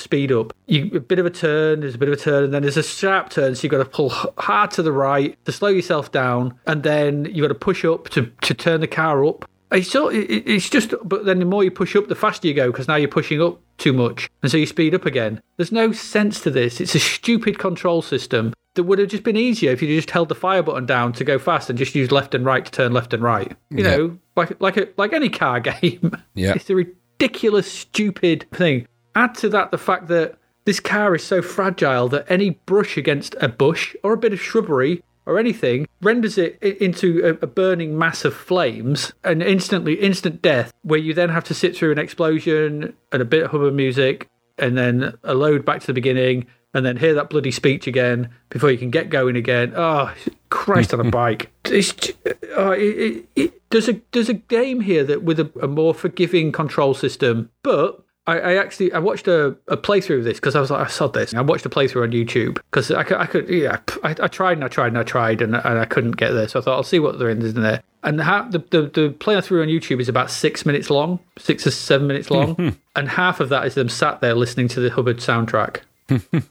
There's no game here. No. There's literally no game. The the second half going through the city, you just it's like a maze and there's no real way to know where you got to go. And it's trial and error and there's you know, you're just gonna get blown up and there's so little game here that for two ninety nine, even for two ninety nine, you know, and this was made by David Darling, who you know who we've said will go on to much better things, obviously. But as, as a program exercise, it's good. But as a control game, no. This I I was looking forward to going back to this because I thought, is it? You know, I know it's got a bit of a reputation to be really hard and people are a bit down on it, but they're, they're down on it for a good good reason. This is not a good game. It's it's a bad thing. Don't know. Did, what did you think? Same, absolutely the same. It was uh, graphics were kind of nicely drawn, such as they were. Obviously, the audio soundtrack is its saving grace, but it can't save this uh, this game. Um, it's just No. impossible. It's just impossible. There's no fun. Games that are impossible are no fun. It surprised me. I mean, the Darlings go on to do much better games. They do, and there was a, I never did play the one to eight. There's a Commodore one to eight version of this specifically, and I don't know what secrets that holds. But you know, just make the roads a bit bigger and make the car a bit. If they'd have done that, made the road a bit bigger, made it a bit more forgiving, and made the car a little bit more controllable, they'd have had a great game here because the pace of the music and the car driving around and and it owes a little bit to Mad Max. You know, the last V8, that idea of the V8 Interceptor. That Mad Max's car is the last V8 Interceptor. Um, So it's got a Mad Maxy borrowing there from a bit of that, and of course the kind of doom, you know, the the apocalyptic sort of setting and all that. That's the only bit though. I could, I, I mean, I think I maybe got past the first two bends, and then I just kept blowing up. And I, I tire of games that kill me over and over and over and over again. The Hubbard soundtrack's the only thing in it that's worth worth the time and effort for that. So it's a shame, really a little bit more thought and a little bit more respect for your players might very well have yielded yielded a much better game. But they, they didn't do that for this time. They do do it later, but th- this time they got. I wonder what prompted them to release it. It feels a little bit too hard, which makes me wonder if there's even an ending to that game if it just rolls on and on. So Oh no, there is a, there is a there is an ending. You can see it on YouTube. You can watch it. And like I said, like I said, I, I did I, I I do remember like I put a lot of time and effort in as a kid, and I did complete it. you probably get some naff speech at the end. You have Yeah. successfully. I think that's what happens. Yeah, So, well done. You no, made it back. Speech is just that. meaningless. Don't put, you know, it's all very technical and clever, albeit that it sounds a bit husky, that speech, and a bit, you know, phlegmy. Um, it's all clever and stuff. It's unnecessary in this game. Well, focus you on know. making the game good. Don't focus on making the audio clever. Clever tricks aside, and you know, they were the poster boys for game design at one point, the Darlings, weren't they? And the famously, you know, there was all the articles about them going from bedroom to billions. That was the the, the, know, the premise Mm-hmm. of their and, and and to be fair, they did go on to do amazing and stuff, and you know, still are, I think, in one way or another. Maybe less so now, but I don't know what they're. But they- they started with humble beginnings, and games like this could have been much better than they were. So it's a shame, really, because I, like you, I had a, a, a, for some reason it had reputation of being hard but quite good. And in actuality, it's just plain old hard. So and unplayable, really. Good music though. Yeah, great music. There we go. The last V8.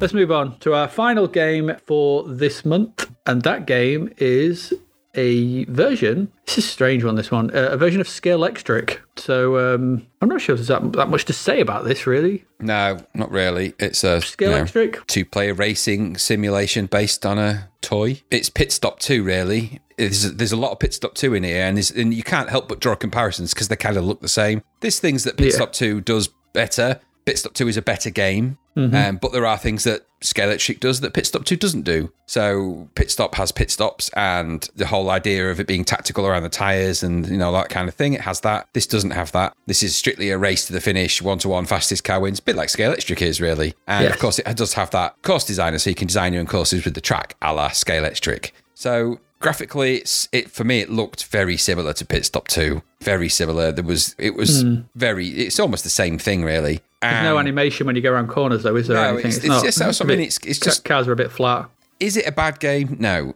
Is it as playable as Pit Stop Two? No. But it does have that course designer, which could be fun if you want to just have a bit of a blast around your own course. So I think there's a space for it. And Scalextric is a big license. It was huge in the 80s, Scalextric, massive. Mm. It's a big license. So it's just a racer on racer. I think Zap really got the rating on this one about right, about 78%, maybe maybe 70. It's has a place in the sort of racing games. It's better than pole position and all that kind of, you know, those horrible blocky monstrosities. It's better than those. And of course, it's better than that Talladega thing.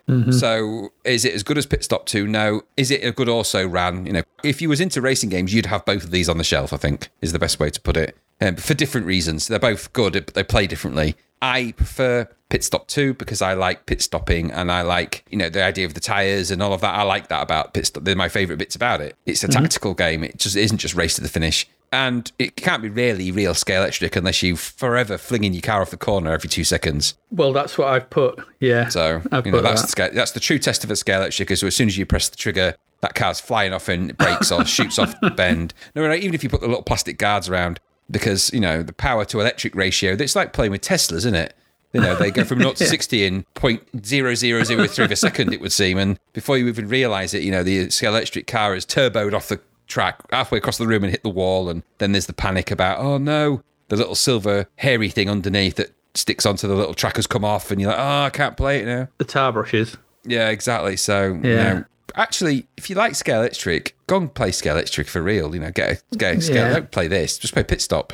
I Or did- Pit, sorry, I Pit Stop 2, not Pit Stop. Yeah, I, mean you're you're right. It is very very pit stop to it. Look, it looks very like, and I stood that. It's it's solid. I mean, technically it's very good. I did like you know I did build my own track. I gave Yeah, it a go. track builder's so, good. So I built an, I built a track and had a race with it. I like the uh, chicane, so you can have these sort of single lane sections, which is a bit different. You know, which you get on you know Scalextric. And being able to save and load them is nice. My problem was with it was just it's it's sparse because it's Scalextric. There's no other cars on the track. Yep. So just one on one. that's- It's just it's just one on one, which you know, and I get that it's because it's it's Scalextric, but it just means it's it's, it's slightly lifeless. Yeah. You once you're at different parts of the track, it's very hard to it's very hard to fail going around a corner. You just slow down slightly, and you can usually make it around a corner. So it's very hard to actually catch anyone up or or lose anyone. You just you just don't. So And the, and the truth of it, really, if they were going to make it like a Scalextric game, you would just have a fire button that, that speeded you up and slowed you down. That would be it. You wouldn't have controls because you don't control your direction in Scalextric. The track has got Yeah.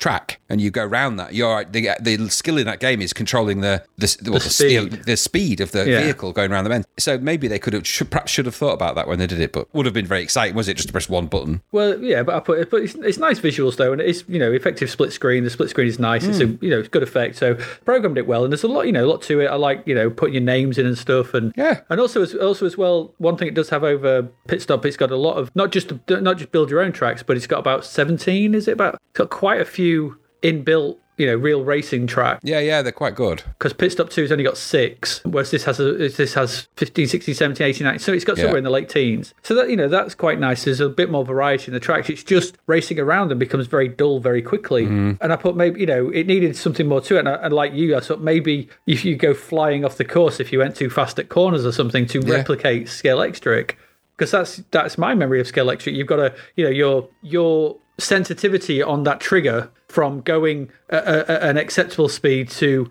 pinging off the track was about a millimeter on that trigger. Yeah. go past that millimeter and you're, you're going off the track isn't it? So yeah it's it's a it's a decent enough racing game. And like you said yeah it's better than pretty much everything else we've played bar pit stop 2 Yeah. but it's just a bit lifeless, which is a bit bit of a shame, really. Some more cars on the track. If you got to if you're gonna make it feel like a you know a Grand Prix with real world tracks, and you're gonna go down that route, it needs More other cars. cars. Yeah, it needs it other cars. Well, can you imagine how boring Formula One would be if it was just two cars? Oh god, it's boring enough as it is. Well, That's what I mean. It's you know, it's and that's because it's become so robotronically safe, and the drivers are so they're almost like automatons that they just sit there with you know, um, no disrespect to Lewis Hamilton, but he is just a driving robot that they place into that car, which is molded and fitted to him. He plugs in his USB port in the back of his neck and just you know connects to his car, and then him and like Kit and uh, Michael Knight, they're just you know just they're off in a.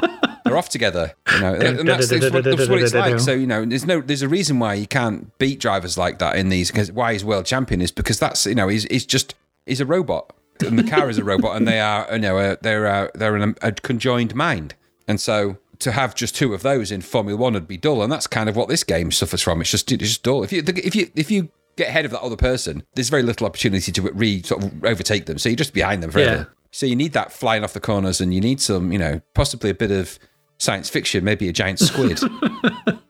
All our reviews, where, where the game's a bit boring, end with giant squid. Possibly a It would've made giant it more- squid. It would have made it more interesting, though. Yes. It- Yeah. Giant squid makes everything more interesting. yeah, exactly. Apart from a Pirates of the Caribbean film. So if you like Scalextric, my advice would be go and buy yourself an eBay Scalextric, set it up, play it, get frustrated at the cars flying off the corners like everyone does, and then put it back in its box and put it in the loft, and it'll be there for the next ten years. Well, before you sell it on eBay to the next unsuspecting Exactly. Yeah. buyer. Yeah, there we go. Be That's prepared, by the way, to spend at least at least twenty to thirty minutes pressing the little triggers, and it, the car going.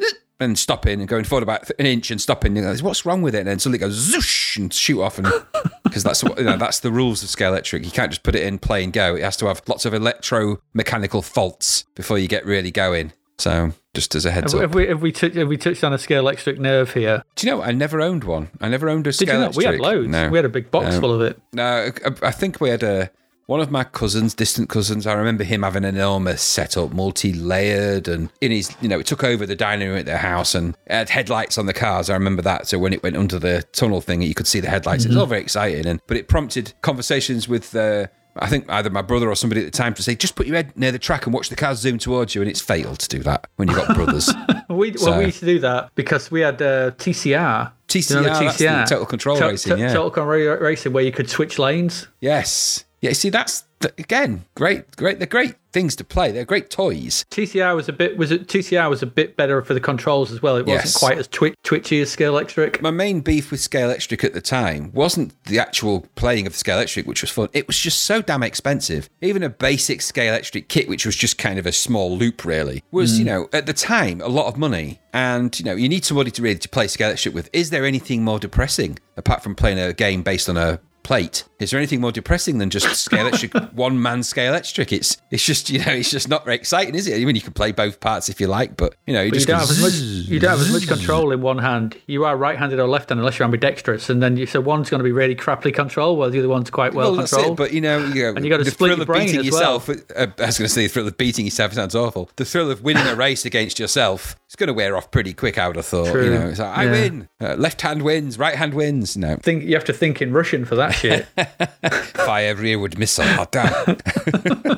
anyway, enough of that. That's our games. What have we looked at? So, in this episode, we have looked at Ball Blazer, Underwurlde, Imhotep, Thunderbirds, Dynamite Dan, Willow Pattern, The Last V8. Yeah, never base a game on crockery. Last V8 and Scalextric. Uh, and Scalextric. I'm going to, from personal point of view, there's only one I want to put in Which is to our, our, our Ballblazer. yeah, it's the only one out of that lot. It's the only one I can re- recommend anyone play from those eight. I didn't actually. I think I liked any of the others really that much. So yeah, Ballblazer, go and play Yeah, that because I, did, I didn't mind. Thunderbirds, but I can't recommend it. But yes, No. Ballblazer. Um, Yeah. And I would suggest, God, there's a few in there. Imhotep, Willow Pattern, Yeah. Last V8. Don't ever play them. Just put them in the vault. Just listen to Last V8. Listen to Last V8 because yeah, listen to that. Eat your dinner off a willow pattern plate. Don't play the game. Um, you'll get more value from that. Um, and buy some buy some Scalextric. There you go. There you go. That's a, that's a recommendations. Let's move on. Games we didn't look at. Nothing. We looked at every Yeah, game in this episode. In this, uh, we looked at every game. This is all there was. So apart from adventure games and strategy games, which we're not looking at and not our remit, we looked at every single single thing that Zap reviewed. So there we go. So let's look at our crapverts. We've got three more crapverts. Uh, our first one is Sir Fred. God, what's that? I don't know. It's a severe attack of chivalry on a moonlit night. You see, they're going for that uh. stupid, stupid humour again. Yeah, So, Sir Fred, what I mean, it's got a nose as big as his belly. yeah. Is it? Um, is it a, a kind of a? What's the film with the guy with the big nose? Cyrano de Bergerac. Is it? Quite possibly. It's some. Maybe it's. I don't know if it's something around that. It's on the old 48k Spectrum there, aren't they? I know. Because it's obviously they've gone for that kind of it. oldie 995 is writing. expected on a expected on a spectrum, Just you know, don't go hog wild with display fonts, especially ye old display fonts, because it's just it? Renders you powerless, dear boy. Well, just don't do it, you know. And they're clearly that pound sign because they didn't have a pound sign in that font. They've just drawn one that kind of looks like it. So it's a really crap oh, it's ye terrible, pound it? sign. It's just been oh, we, there's no pound sign on this this typeface. Oh, just make one. Just create. You know, it's just crap. So and I got a strange feeling. I could be wrong, but I'm wondering if that's the different typeface to the one that's used at the top as well. Might be. No, it's the same S on Spectrum. So no, it's the same. Well, so uh, unified typeface is good. Poor choice Mm-hmm. of typeface though, and that game tells you nothing, does it? And that who is that meant to be? I don't there's- know. I don't know, but that nose is enormous. It's terrifying. Bigger than his head. He's, he's just one big nose.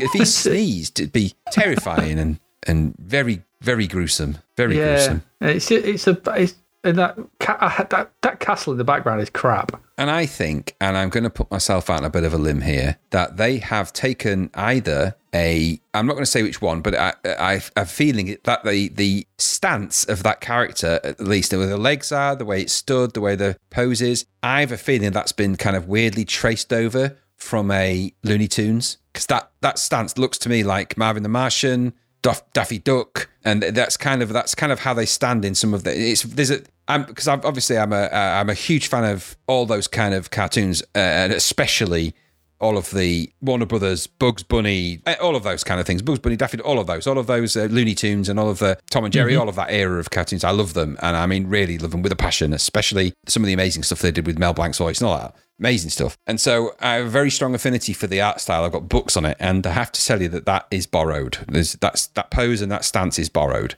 So my feeling is that um, it's either deliberately done that way to make it look a bit Looney Toony, weird though, because it's kind of it, it reminds me of that who's that guy that laughs all the time? That is a ex footballer. Was on Gladiators, I think, or what that ninja program. I can't remember his name now, but he's always you, you can't miss him. He's a ex football pundit guy. He's always laughing, great big teeth. Funny guy, but I can't think of his anyway. Game will come to me at some point, but it reminds me of him. It's not a great advert though, is it? No, Microgen though they did quite a few games on the old Spectrum, didn't they? Very popular. Um, no, but it's a crap advert. It's a crap advert. Yeah, it's crapvert. Yes. I bet that character's rubbish. Let's move on to wait. Wait till you see the next one. Oh goodness me, what is this? What is that Grumpy Gumphrey?